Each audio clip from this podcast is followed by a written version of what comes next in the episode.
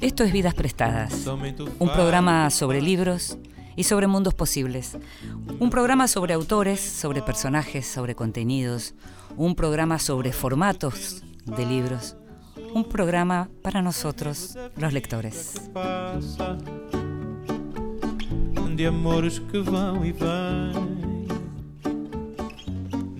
Y somos lectores y nos gusta mucho leer la novedad, pero también nos interesa saber qué es aquello que nos perdimos, qué es aquello que por ser lectores tal vez anárquicos, no sabemos que realmente es bueno y que vale la pena leer. Y por eso le pedimos a grandes lectores que nos cuenten sobre clásicos, que nos digan aquello que tenemos que leer y por qué. Y esta vez decidimos ir por el lado de la filosofía y le pedimos a Iván Acosta que nos hable sobre aquello que sabe mucho, que es Platón. ¿Por qué tenemos que seguir leyendo a Platón? El tiempo recuperado. Lecturas que alguna vez nos deslumbraron. Cada época se dice descubre su propio Platón. La frase, incluso en el ámbito acotado de los estudios universitarios, es exagerada, porque el texto de los diálogos, una vez fijado con criterios científicos, filológicos, es el mismo para todos los tiempos. Sin embargo, la frase también incluye un elemento de verdad. Cada época encuentra cuál de las innumerables reflexiones súper agudas de Platón le resulta más útil y urgente para comprender su propio mundo, sus propios problemas filosóficos. Pensaba, por ejemplo, en los libros 2, 3 y 5 de la República, en el problema de la verdad y de la falsedad de las narrativas sobre el pasado, el nacimiento de la patria, las historias oficiales, las ficciones sobre el heroísmo, en la que resulta tan atractivo escribirse. Eh, un tema que además Platón retoma en su vejez, en el Timeo, en el Critias, donde cuenta, donde inventa para siglos y siglos de lectores curiosos la historia de la Atlántida, la historia del enfrentamiento de la primitiva Atenas con la fabulosa Atlántida. Pensaba en, la distinción tan interesante que en este contexto esboza Platón en la República, entre dos tipos de falsedad, entre la ignorancia y la ficción. Me parece que es una distinción que sería muy útil para repensar un término hoy bastante omnipresente y a la vez impreciso, el de fake news, que me- se me ocurre que nos interesa no solamente a los que trabajamos durante muchos años en redacciones de diarios. Y bueno, en fin, pensaba todo esto y pensaba también en el próximo simposio de la Sociedad Platónica, que va a estar dedicado al sofista, un diálogo en el que, contrariando la moda intelectual de, de su propio tiempo, Platón esboza una primera argumentación racional acerca de cómo es posible el discurso falso. Porque si es posible el discurso falso, también es posible el verdadero. Y esto contra los que en todas las épocas se atropellan para decir que en realidad no tiene sentido la distinción o que en definitiva todo es falso.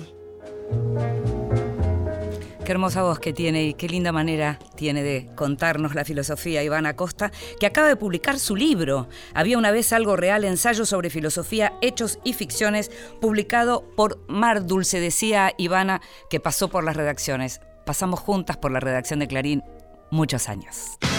Vidas prestadas con Hilde Pomerañek. Por la radio de todos.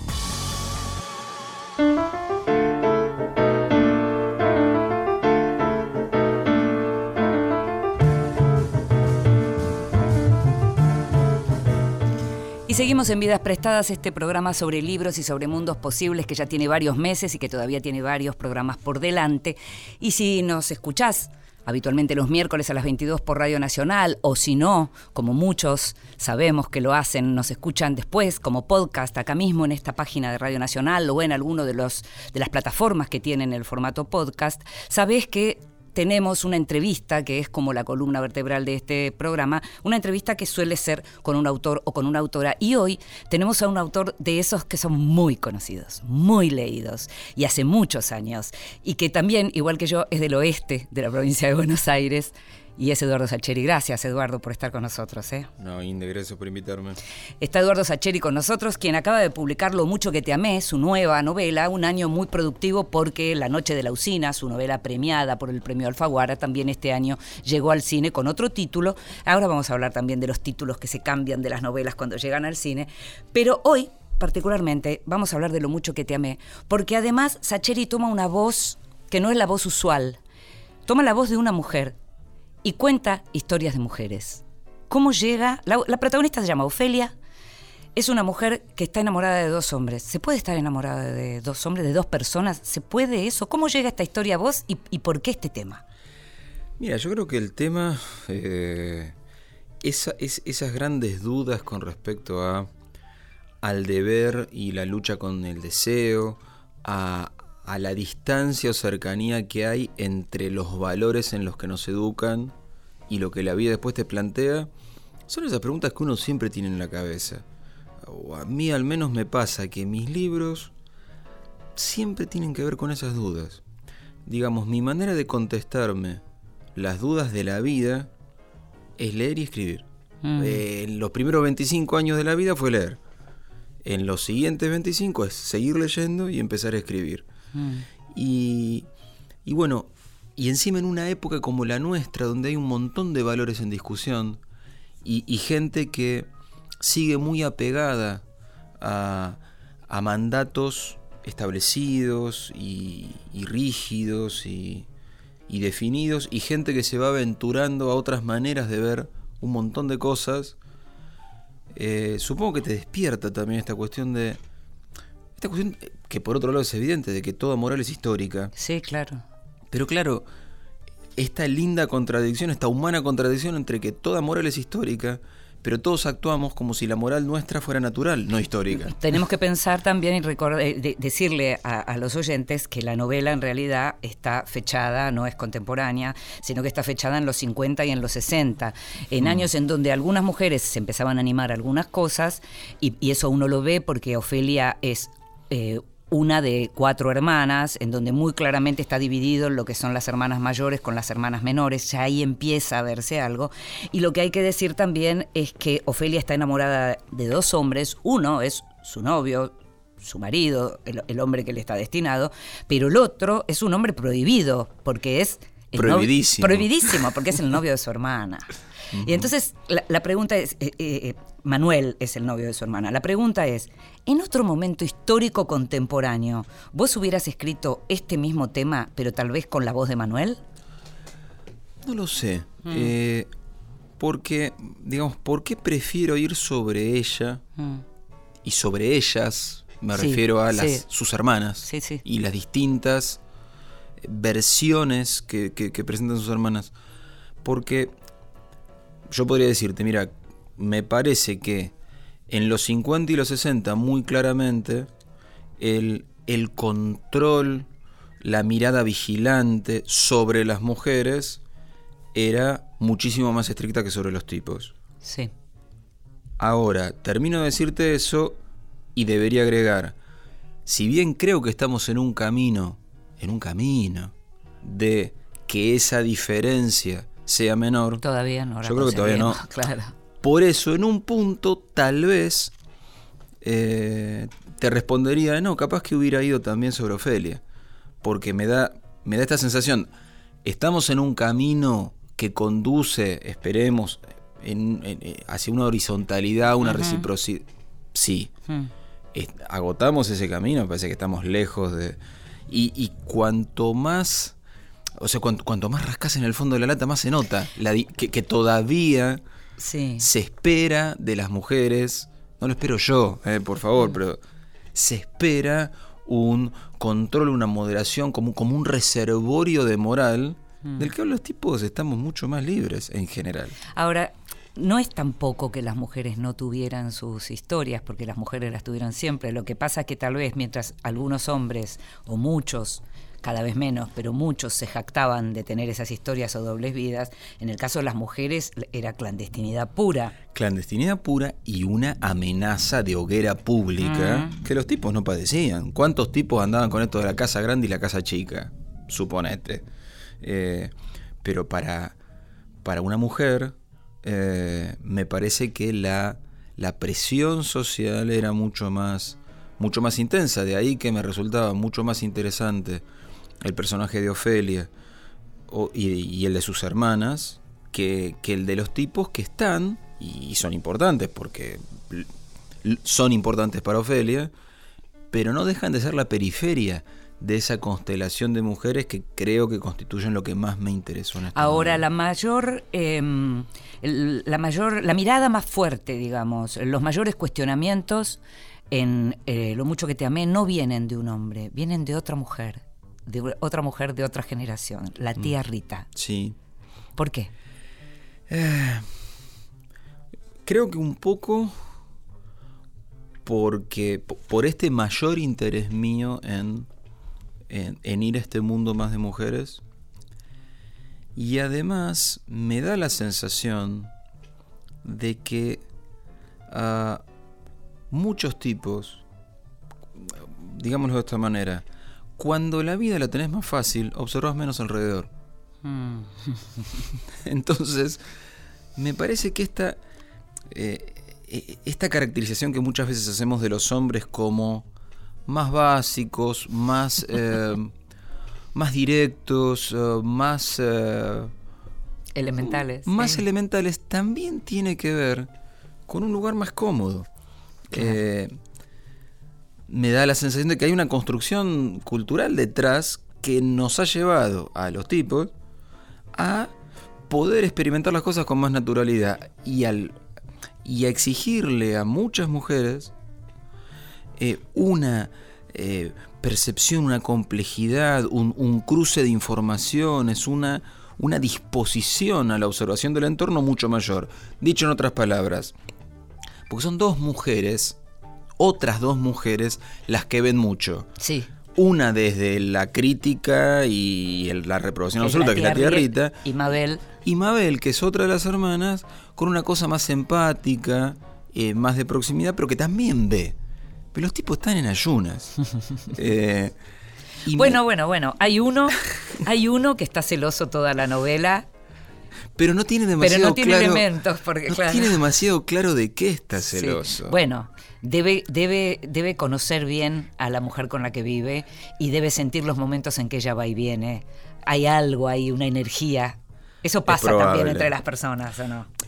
Es que como bien decís, en el fondo también todos son personas. Mm. Eh, entonces, si bien creo que hay un montón de matices en las maneras de ser que tienen que ver con el lugar que te tocó en una constelación social, también hay otras cosas que compartimos. Mm. Eh, seamos hombres, mujeres, eh, heterosexuales, homosexuales, digo... Sí, eh, pero yo te quería preguntar lo de la tía Rita, porque me preguntaba, porque son hombres, todos los hombres que aparecen, que son diferentes y demás, pero sin embargo no encontrás ninguno que sea el colmo del machismo. ¿Te tenías miedo de hacer un, un hombre muy machista? me in- yo creo que me interesaba más construir, a- construir esos personajes femeninos. O sea, Mm. porque así como tengo otras novelas muy masculinas, Claro. no sé, Papeles en el viento, Claro. son novelas que son todo tipos. Sí, claro. Y las que están en una absoluta periferia son mujeres en esa otra novela. Entonces acá realmente quería construir, eh, y además los materiales de que disponía, los materiales mm, de mi propia memoria sentimental, auditiva, eran muy femeninos porque eran eh, las mujeres con las que me crié. Si bien la historia es ficticia, por Pero hay- algo hay, voces ahí que resuenan. las voces y no solo sus modos de hablar, sino creo sus modos de sentir, Mm. que son con los que me crié. Por eso la novela está dedicada A a mi vieja, a mi abuela, a mi tía, a mis primas y a mi hermana, Sí. porque puesto a, a intentar pensar la dinámica de un grupo de mujeres en una familia, no, no, no necesité en ese punto mucho más que remontarme a, a mi propia niñez, que, que estuvo muy marcada, desde mi criterio para bien, Sí. eh, por, por esas presencias y esos modos de ver el mundo. La verdad que lo que hay que decirle también a los oyentes que seguramente han leído alguno de, tus novelas o de tus libros de cuentos, que hace muchos años además ofreces eh, una producción importante, digamos, es que en esta novela efectivamente aparecen las voces de las mujeres y no son voces impostadas. No sé qué pasará con alguien muy joven, a quien no le resuena nada de lo que aparece y todo le aparece como pura ficción. Para los que leemos como ficción, pero tenemos esa misma memoria que compartimos, hay una voz que está sonando, voces que están sonando, que son, que pueden ser las voces de, de las mujeres de Manuel Puig, que también él reconstruyó, pero son las voces del cine argentino, son las voces de la, del almacén del barrio en, la- en el conurbano bonaerense. En este caso está Palermo, pero, pero que tiene mucho todavía de lo. de- no es el Palermo cool que tenemos hoy, era un barrio, barrio, barrio, ¿no? el- era el barrio de mi abuela. Mm. Por eso, cuando eh, puesto a ubicar la novela en la ciudad, me parecía que era más urbana, que ellas eran más urbanas eh, que mi propio entorno. ¿Qué barrio de la capital conocí yo en los 70? Claro. Palermo. Y bueno, esos 70 no eran tan distintos a los 50 y los 60, pero el Palermo viejo de casas bajas y talleres mecánicos. Claro. Ese Palermo, ¿no? El- Completamente, sí, no sí. el Palermo. El empedrado, Julio, ¿no? Mm. El empedrado, las, las casas bajas. Los eh, aguanes. los aguanes, los adoquines. Con la importancia de los aguanes para la época. Exactamente, este- este- esto del relativo control de los cuerpos. Digo relativo y el. Había todo como, como un cursus honorum que había que seguir desde la puerta exterior, el zaguán, el living, las puertas abiertas, un- todo un código de luces. Sí, sí, sí. Ojo claro. que hasta yo un poco lo padecí en lo, digamos, en los noviazgos de los 80. Todavía quedaba rémora de eso. A veces es lindo cuando uno detecta que vivió los vestigios, las hilachas Ah. de, de costumbres y modos anteriores. Eh, todos, todos estamos en el centro de algunas cosas y en las postrimerías de otras. Sí, también lo que pasa es que de pronto uno viene a la realidad, mira, lee tu novela, ve una grieta importante que aparece en la familia, una grieta política importantísima, Sí. y, y vuelve los ojos a la realidad, y hablando de rémoras e hilachas, todavía seguimos con esas grietas, ¿no? Sí, probablemente... No, no hay tirano prófugo, pero, pero hay grieta. Eh, pero hay grieta y, y hay un diálogo de sordos. Mm. Eh, un, em, una decisión de ustedes hablan de calefones y nosotros hablamos de empanadas y no, hay- no es posible comparar los calefones con las empanadas. O sea, no, no hay, no hay materia de diálogo posible. Claro. Eh, ahí en Lo mucho que te amé son muy antiperonistas casi todos Sí. eh, muy peronista uno de los cuñados. Pero claro, como la novela arranca en el 52, o sea, voluntariamente te diría, no la, no la ceñía al peronismo. No la ubiqué. Mm. No, y de hecho va, se ve, se llega bastante más adelante. Ahí tu lugar de historiador también tiene lo suyo. Lo que pasa que me resulta atrayente sacarla del, del típico periodo de la década del primer peronismo y avanzar sobre el golpe del 55, eh, el gobierno de Aramburu, Frondizi, Ilia, que también genera en, en ese antiguo antiperonismo monolítico del resto de la familia matices. Claro. Porque tenés a Manuel que será frondicista, Sí, sí. y otros que serán este, balvinistas, y alguno que seguirá enamorado de Aramburu porque le sacó de encima a Perón, y lo, lo seguirá teniendo a Pedro, este, peronista de pura cepa, Y buscando trabajo. eh, y buscando trabajo cuando lo den el olivo. y a lo mejor algún cuñado ayudándolo. Sí, sí. Que ves, ahí es donde yo me permito sentir, ni siquiera es una af- afirmación científica, pero me da la sensación, o así me pareció, que yo lo viví en mi niñez y así intenté retratarlo, como que es una grieta que tiene un punto, una grieta de la que se le pone un punto. Te doy un ejemplo cualquiera de la novela. Se van todos a un recreo del Tigre, es un recreo sindical, eh, todos los antiperonistas se enojan porque la, eh, la administración del recreo está llena de afiches de Perón y de Eva Perón y de la CGT, um, y discuten y salen de la oficina discutiendo y peleándose, y discuten un rato y después dicen, no, vayan al río. Y se van todos estos muchachotes, simplotes, básicos, etcétera Primero la familia. se van a bañar al río. Claro. Como que no necesitan sobreactuar su indignación. Cosa que en ciertos debates de la actualidad Vemos eso.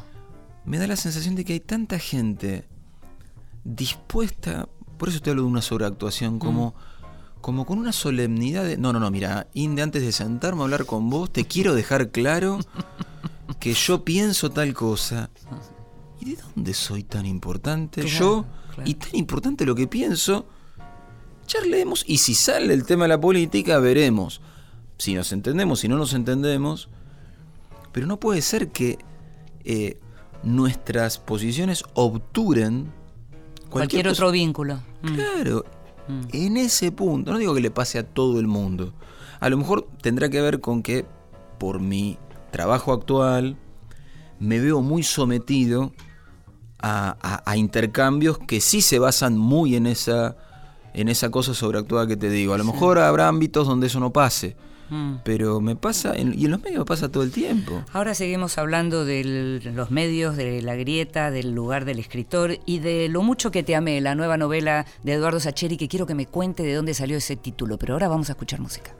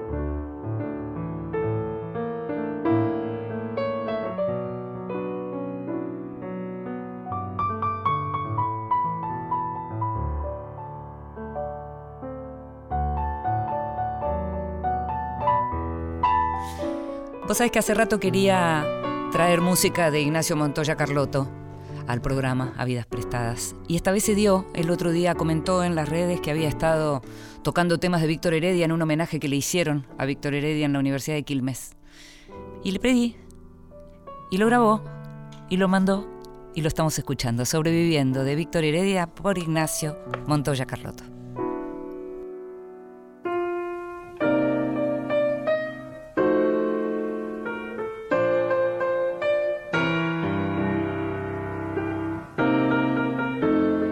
El extranjero. Libros de los que se habla en el mundo.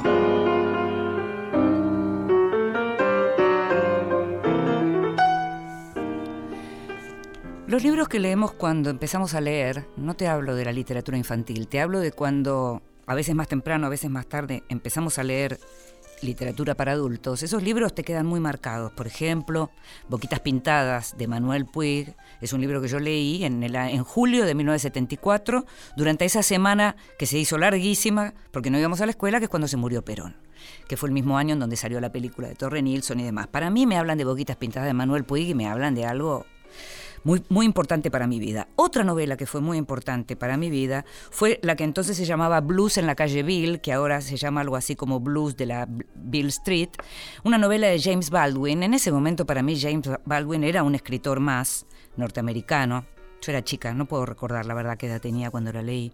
Pero me acuerdo que me impactó muchísimo la historia esa de Tish y Fonny, en donde Tish es una chica jovencita, es una pareja, eh, eh, ambos son afroamericanos, ella es muy jovencita, tiene 19 años, y él fue detenido porque lo acusan de violación. Lo acusan injustamente de violación y está preso, y bueno, toda la novela trata sobre eso. Es una novela del año 1974. La debo haber leído muy muy por ahí también, porque las traducciones entonces se hacían y Argentina era capital de la traducción por entonces. Lo cierto es que ahora salió en inglés una biografía de James Baldwin. Hay otras, pero esta dicen que es la más importante en los últimos 10 años. Se llama James Baldwin Living in Fire. Baldwin, además de ser un, gran novelista y dramaturgo y crítico literario, fue un gran personaje dentro de la pelea por los derechos civiles. Había nacido en 1924, murió en 1987, lo que quiere decir que en la década del 60, cuando se produce la, gran vibración de los derechos civiles y de los derechos de los afroamericanos en Estados Unidos, él estaba muy activo, él ya había escrito también. Pero además, en él se juntaba algo que tiene que ver con raza, con clase y con sexualidad, porque era homosexual de, clase muy baja, había nacido en Harlem, era eran nueve hermanos y, vivían realmente mal. Eh, y la cuestión, naturalmente, la cuestión de la negritud era algo como muy, muy fuerte. Hay em, Muchos de sus libros son importantes. El personaje, como les digo, es un personaje que tiene una novela en donde aparece ya la cuestión de la homosexualidad. Se llama Giovanni's Room, que es una novela muy importante para todos aquellos, para la comunidad LGTB. Y este libro, James Baldwin Living in Fire, está escrito por Bill Mullen. Es un libro corto, es un libro que, según dicen, es un libro que está realmente muy interesante el modo en que se introduce en la vida de Baldwin, que fue, como te digo, un personaje que por momentos estuvo también muy cerca de, de, las Panteras Negras, no era, no era eh, soviético su mirada, no era soviética su mirada, porque además nunca podía dejar de lado aquello que tenía que ver estrictamente también con su negritud y con la cuestión eh, de la homosexualidad. ¿Y por qué te digo esto? Porque él cuando empezó a, a meterse en el mundo de los sindicatos vio que claramente no era lo mismo ser un sindicalista blanco que ser un sindicalista negro y no era tampoco lo mismo ser un sindicalista heterosexual que ser un sindicalista homosexual. James Baldwin Living in Fire de Bill Mullen es una biografía de un autor central en la literatura eh, estadounidense y es un autor y un personaje central incluso hoy porque es uno de los símbolos de un movimiento muy importante en Estados Unidos que se llama Black Lives Matter, la vida de los negros importa, y que tal vez escuchaste hablar en algunos episodios de estos últimos años de violencia policial contra los negros. Baldwin, James Baldwin, acordate de ese nombre. Libros, entrevistas, encuentros, vidas prestadas por Nacional. Vidas Prestadas con Inde Pomeráñez por Nacional.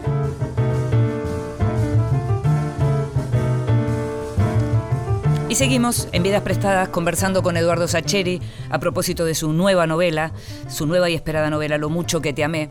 Y la pregunta vuelve al tema de la voz femenina de la primera persona, algo que nos gusta hacer en este programa que hablamos y tenemos la posibilidad de hablar con los creadores, es justamente ver cómo surge esta idea de si va a ser en tercera persona, va a ser en primera persona, vas a narrar desde un punto de vista, desde el otro, el título, si lo tenías, si tenías el comienzo y el final. Contanos un poquito el proceso de construcción de lo mucho que te amé.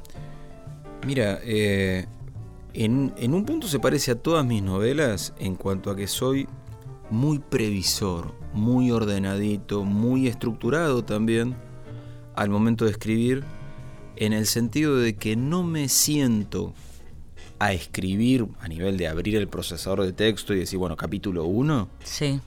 Sino después de meses y meses y meses de armar la novela, armar la estructura, Cuadernos, fichas. ¿qué? Eh, cuaderno, ¿viste? Cuaderno tipo. Eh, esos cuadernos de espiral como de la facultad. Sí, sí. Y con cuadritos, eh, sinopsis, flechitas, globitos. genealogías, ahí armas los nombres, por ejemplo, de la familia, de los miembros de la familia. punteo de cosas que quiero que sucedan, este, arcos cronológicos, como líneas de tiempo. Vos lo mirás y parece como si fuera un, cuaderno de apuntes de una facultad. Sí, sí. Entonces, eh, después de esa larga etapa, que en este caso me llevó más o menos un año, Ajá. recién ahí empiezo con la escritura. Perdón, un año en donde estás haciendo este, este mo- montaje previo, digamos, de lo que va a ser esta novela, pero mientras tanto estás trabajando y, y presentando y dando notas y demás sobre otros libros. Claro, Mm. pero, eh, pero en general yo trabajo un solo libro a la vez. Ok. Y viste, aclaro siempre, yo esto, yo aquello, porque viste que hay mil maneras de trabajar diferentes. Claro. Eh, y tampoco, a veces me da miedo, como a lo mejor alguien no se escucha y está empezando y dice, uy, no, pero Yo no hago entonces eso". de- debo cambiar. No, no tenés que cambiar nada. tenés que hacer la que te, la que te sirva a vos. claro. Pero, entonces, cuando me pongo a escribir, concretamente lo mucho que te amé, yo sé que me voy a centrar en Ofelia Sí. que ella es mi personaje. Ahora, arranco en tercera persona, un narrador omnisciente, pero que está como sobre el hombro de ella, porque decido, en principio, que todo lo que suceda lo veré con los ojos de ella. Suponete, hago así 10, 12 capítulos y después digo, bueno, a ver, este capítulo lo voy a hacer mirando desde otro personaje, Sí. a ver si prospera. Sí, sí. Eh, escribí un capítulo desde el punto de vista de Manuel. Sí. Y escribí un capítulo desde el punto de vista de la tía Rita. Después dije, no. Va a ser siempre Ofelia.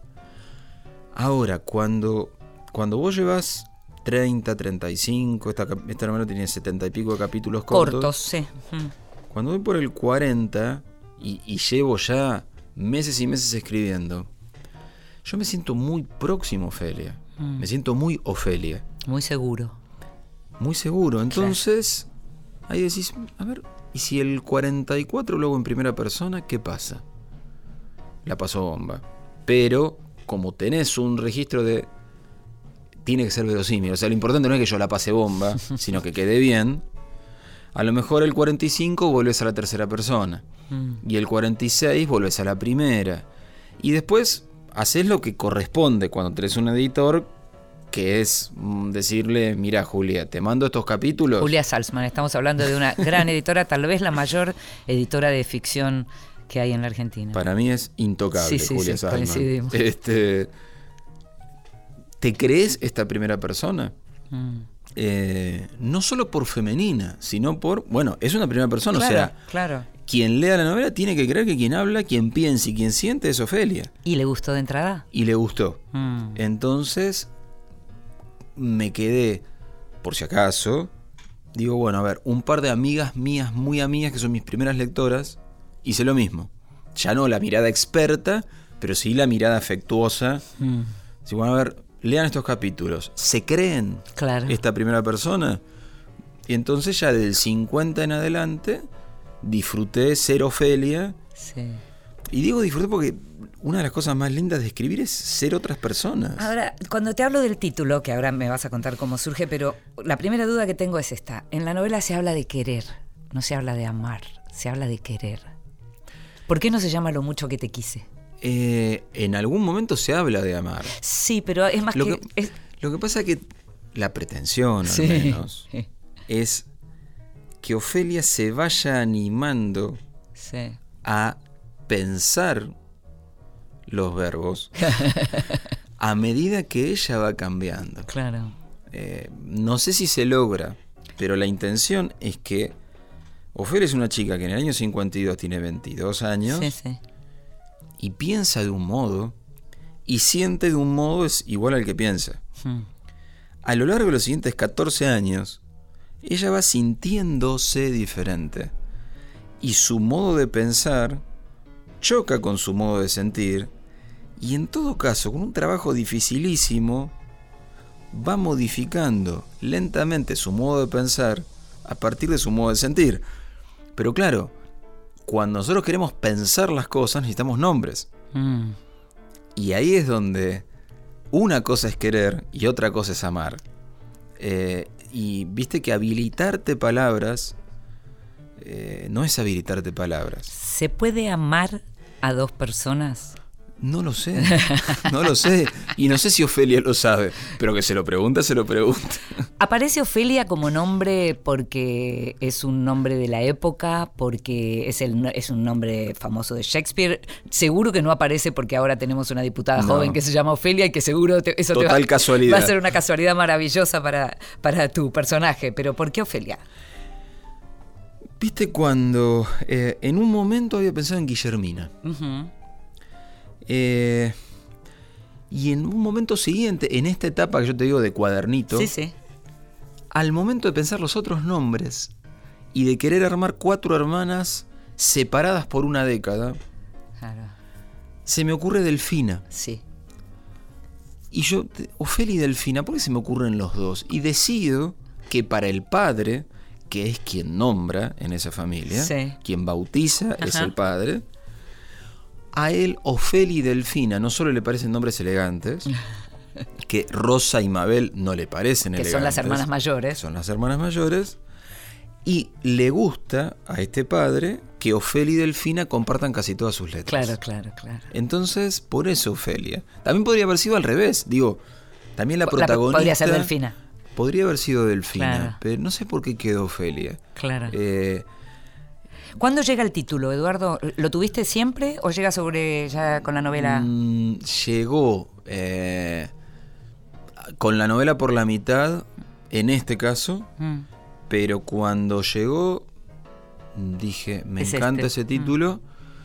Y después, viste, decidí que acomodarlo para que cayera de determinado modo, en determinado momento, viste que cayera Sí, como, sí. como una sentencia. Ujú. Eh, mm, los, habitualmente los títulos me cuestan. ¿Ah, sí? No, Y no te- soy de... Y te cuesta mucho cuando te los cambian después para el cine, ¿no? Y te imaginas, con el laburo que me da para la novela, van del cine me lo cambian, me quiero matar.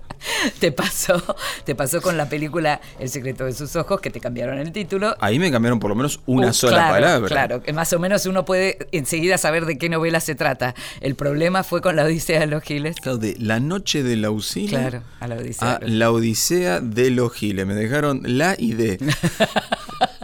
todo, lo, todo lo importante me lo cambiaron. Es duro. Es duro, es como muy que duro. te tocan una criatura. Absolutamente, es como eh, elegir los nombres. Sí, Importa, significa, pesa. sí. Aunque cu- cueste o no cueste. Y uno establece un vínculo con los nombres también. Claro, lo que pasa que si uno piensa también que lo que va a ser la película o la obra de teatro va a ser una versión de lo que uno hizo, ahí hay un punto en donde hay que soltar, soltar, soltar, ¿no? Sí, pero la, gran cuestión es. eh, Claro. Claro, yo te escucho a vos, Cindy. La mina experta en soltar, soltar, soltar. Bueno, a mí no me sale también. ¿eh? Es duro, pero bueno, pero tuviste mucha suerte en general. Bueno, Papeles en el Viento se llamó Papeles en el Viento. Esa, esa sí, esa por Mm. Taratuto me lo dejó Eh. igual en ese caso. Ahora, Lo mucho que te amé tiene mucho de cinematográfico. ¿Vos decís? Sí, ¿y vos no? Cuando vas escribiendo, ¿no vas pensando? ¿No? ¿No aparece para nada eso? Para Mira nada, vos. Para nada. Y po- suponete, en este mes y pico que llevo hablando de la Sí. novela, cuando me preguntan, che, ¿la ves para el cine? Ni idea, es mi Mm. respuesta. Eh, a mí me pasa, me pasó eh, con, con todas las que se adaptaron, que yo no las, no las pensé previamente. ¿Sabes cuándo las empecé a pensar como eventuales películas? Cuando vino alguien del mundo del cine. No es que no me interese tu opinión.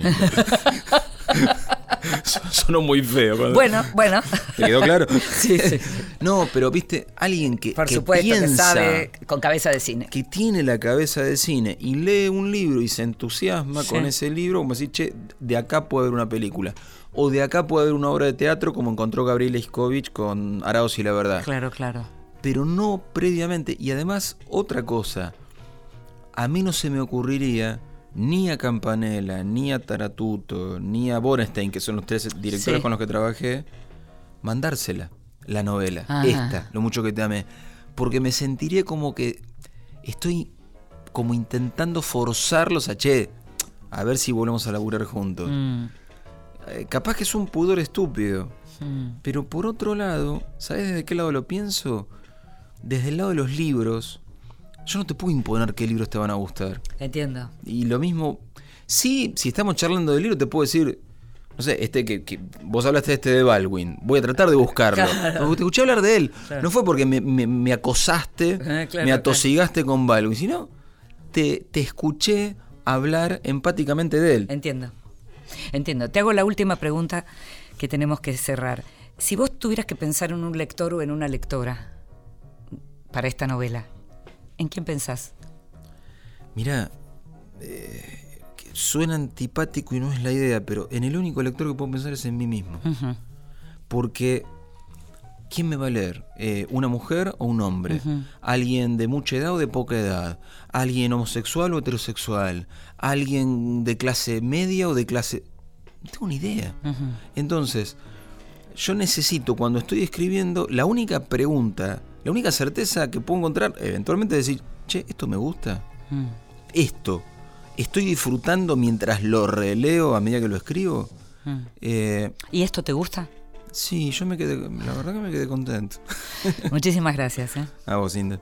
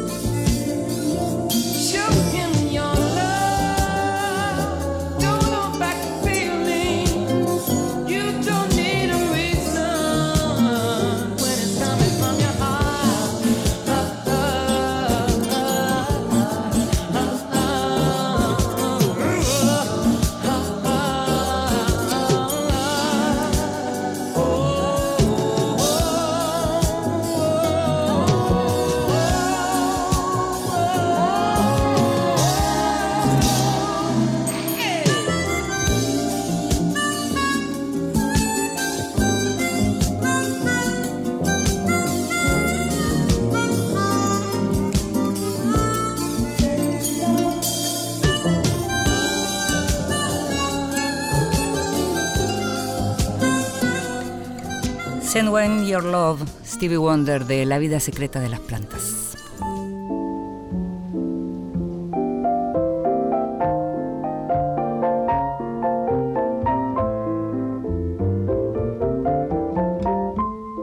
Mesita de Luz. Grandes lectores nos cuentan qué están leyendo.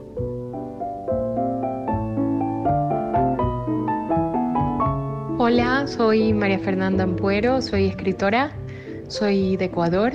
Y me han preguntado qué hay en mi mesita de luz, así que quiero contarles que estoy leyendo eh, la novela Fruta Podrida de Lina Meruane, la escritora chilena. Ya me había interesado mucho por ella desde, desde Sangre en el Ojo, una novela que ella tiene sobre la enfermedad y cómo la degeneración física que va generando una enfermedad es una degeneración social y es una degeneración de la relación de pareja y de la relación de una misma con su cuerpo. Fruta podrida es un, es un volver sobre ese, ese hueso, ¿no? digamos que Meruán es como un sabueso que no suelta esa, esa, esa, obsesión que es la enfermedad. En este caso es la diabetes y um, resulta súper interesante la relación de estas mujeres, las protagonistas del libro, con, con, la, con, con, la enfermedad. ¿no? La fruta hace alusión a una exportadora de frutas, entonces tiene que ver con todo lo dulce, pero también con lo, lo dulce que como cuando se pudre, con, con la tentación. La diabetes es una enfermedad que tiene una carga simbólica muy brutal y Lina Meruane lo sabe. Eh, tiene que ver con, con, el controlarse o descontrolarse, con el placer, con el deseo, con el exceso, con, con lo, digamos, el azúcar ¿no? de la vida. Eh, la recomiendo mucho y, y, no le pierdan la pista a Meruane, que es una extraordinaria escritora. Les mando un beso desde Quito a Buenos Aires. María Fernanda Ampuero es periodista cultural muy conocida, vivió muchos años en España, es ecuatoriana, está a cargo ahora de la Feria del Libro de Quito, que se va a hacer eh, en el mes de diciembre, y es autora de un libro de cuentos fantástico que se llama Pelea de Gallos, publicado por Páginas de Espuma, un libro en donde la perversión, la violencia y la claridad en una, en una prosa castellana increíble como la que tiene María Fernanda, quien es además eh, muy conocida por, por, su militancia por los derechos de la mujer. Eh, aparecen, te decía, esta, esta fuerza y esta potencia aparecen en estos cuentos que son increíbles, como te decía también, de una violencia fenomenal y de una perversión pocas veces leída, por lo menos en, este tipo de, de, narrativa. El libro, te decía, se llama Pelea de Gallos, María Fernanda Ampuero, quien nos hablaba de otra grande, Lina Meruane, de Chile.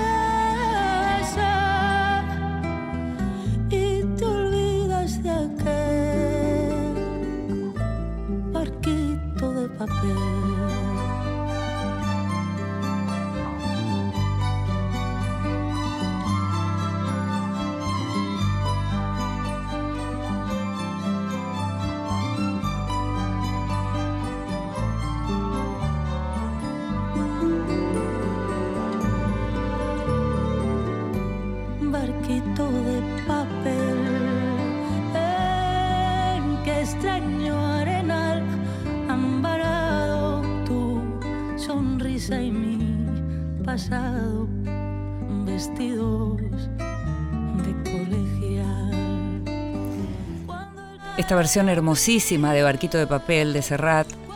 Eh, la estamos escuchando en la voz de Silvia Pérez Cruz, una cantante española que tal vez pudiste escuchar si viste La Noche de 12 años, esa película que cuenta la historia del expresidente uruguayo José Mujica y sus compañeros de prisión. Silvia Pérez Cruz en esa película hace una versión de Los Sonidos del Silencio. Y encontré este barquito de papel y las veces que habremos cantado entre la escuela y mi casa. Libros que sí, títulos nuevos y no tan nuevos que son imperdibles.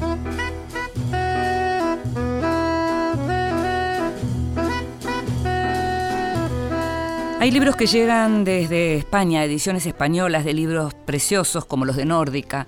Uno de esos libros se llama ¿Estamos a tiempo? Así, entre signos de pregunta.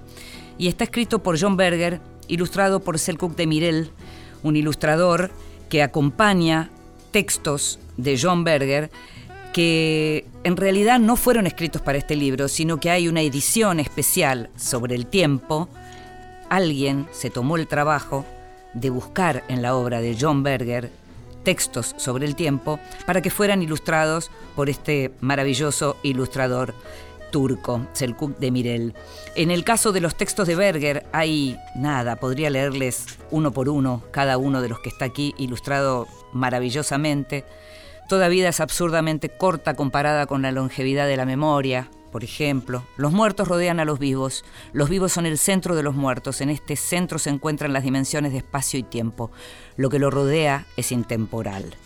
Hay ilustraciones que son realmente muy, muy, muy hermosas, que les recomiendo que por lo menos pasen a verlo por alguna librería porque son algo belleza. Tal vez en el principio el tiempo y lo visible, inseparables hacedores de la distancia, llegaron juntos, borrachos, golpeando la puerta justo antes del amanecer.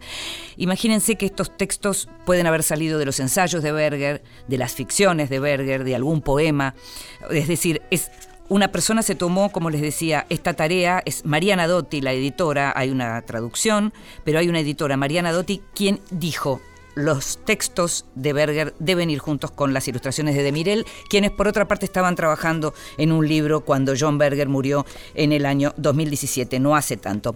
Esto entonces se llama Estamos a tiempo entre signos de pregunta y fue publicado por Nórdica. Y otro libro que no tiene que ver ni con la ficción y no tiene que ver con el ensayo del tenor del de Berger, y sino con los temas urgentes, se llama Somos Belén, fue escrito por Ana Correa, cuenta la historia, precisamente Belén no es su verdadero nombre, pero cuenta la historia de una joven que estuvo dos años y medio presa, acusada de haber asesinado a un bebé cuando lo que en realidad tuvo fue un aborto espontáneo. Es un caso que está teniendo de nuevo, eh, está circulando su historia nuevamente a partir de la aparición de este libro de Ana Correa y de lo que significaría tal vez nuevamente que llegue la discusión sobre el aborto al Congreso a partir de las palabras del presidente electo Alberto Fernández, quien eh, se declaró partidario de una ley. El libro es un libro que tiene la fuerza de contar una historia tremenda, que es esta historia, te decía, de esta chica tucumana que un día perdió un embarazo y fue presa porque la acusaron en una provincia como Tucumán altamente conservadora de asesinato. El libro fue publicado por Planeta.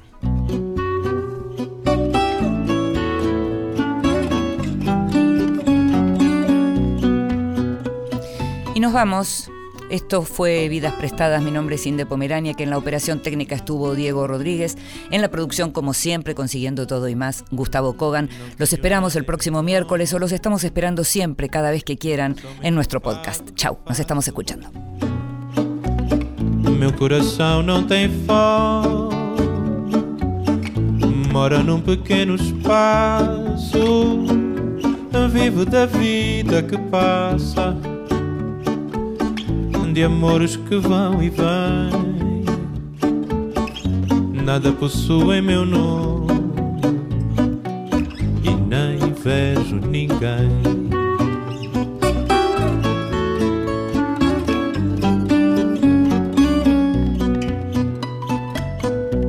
Não tenho nada em meu nome, é somente o fado que faço. Meu coração não tem fome, mora num pequeno espaço, vivo da vida que passa, de amores que vão e vêm. Nada possui meu nome e nem vejo ninguém. Lamento se não me querias por mim. Não vias o quanto sou rico assim. Um dia virás me dizer: Não vivi, só posso ter pena de ti. Fortuna ganhei, tanto quanto perdi. Não tenho posses nem.